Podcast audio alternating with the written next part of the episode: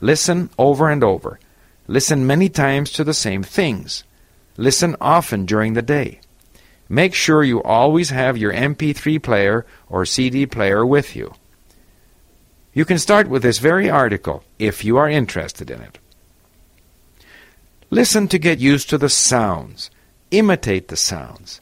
Imitate the words and the intonation. This will help your pronunciation. Then listen for the meaning. If you do not understand it all, read it. If you read on a computer, you can access instant online dictionaries, which is much faster than referring to traditional dictionaries. Use the linguist system to save new words and phrases for later review and to connect new words to familiar contexts. If you are a member of the linguist, you can even ask your tutor for explanations and help. Now listen again and read again. Stay relaxed and do not worry if there are always parts that you seem unable to understand. When you listen and read, you are training your brain to get used to English. Just keep doing it. This is essentially how I learned nine languages, including my most recent ones, Cantonese and Korean.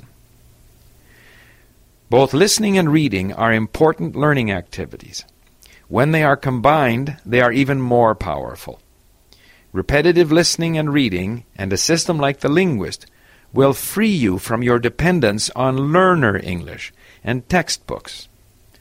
Fascinating, authentic content that you thought was too difficult on subjects from business to history to literature will become available for you to learn from.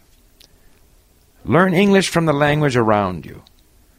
Modern technology has made authentic English content a more effective learning resource than ever. These are revolutionary times. This is a great time to be a language learner with your MP3 player, CD player, computer, and a system like the Linguist. With modern technology, I became a more efficient language learner on my own in my 50s than when I was a teenager at school. You may say that you do not have the time. But you have to find the time if you really want to improve.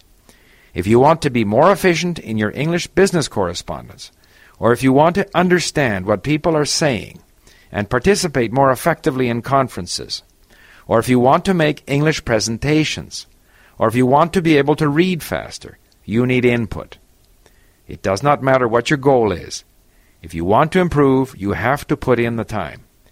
If your English learning is mostly an enjoyable adventure, listening to interesting content in the car, on the bus, or while doing household chores, then you will be able to find the time.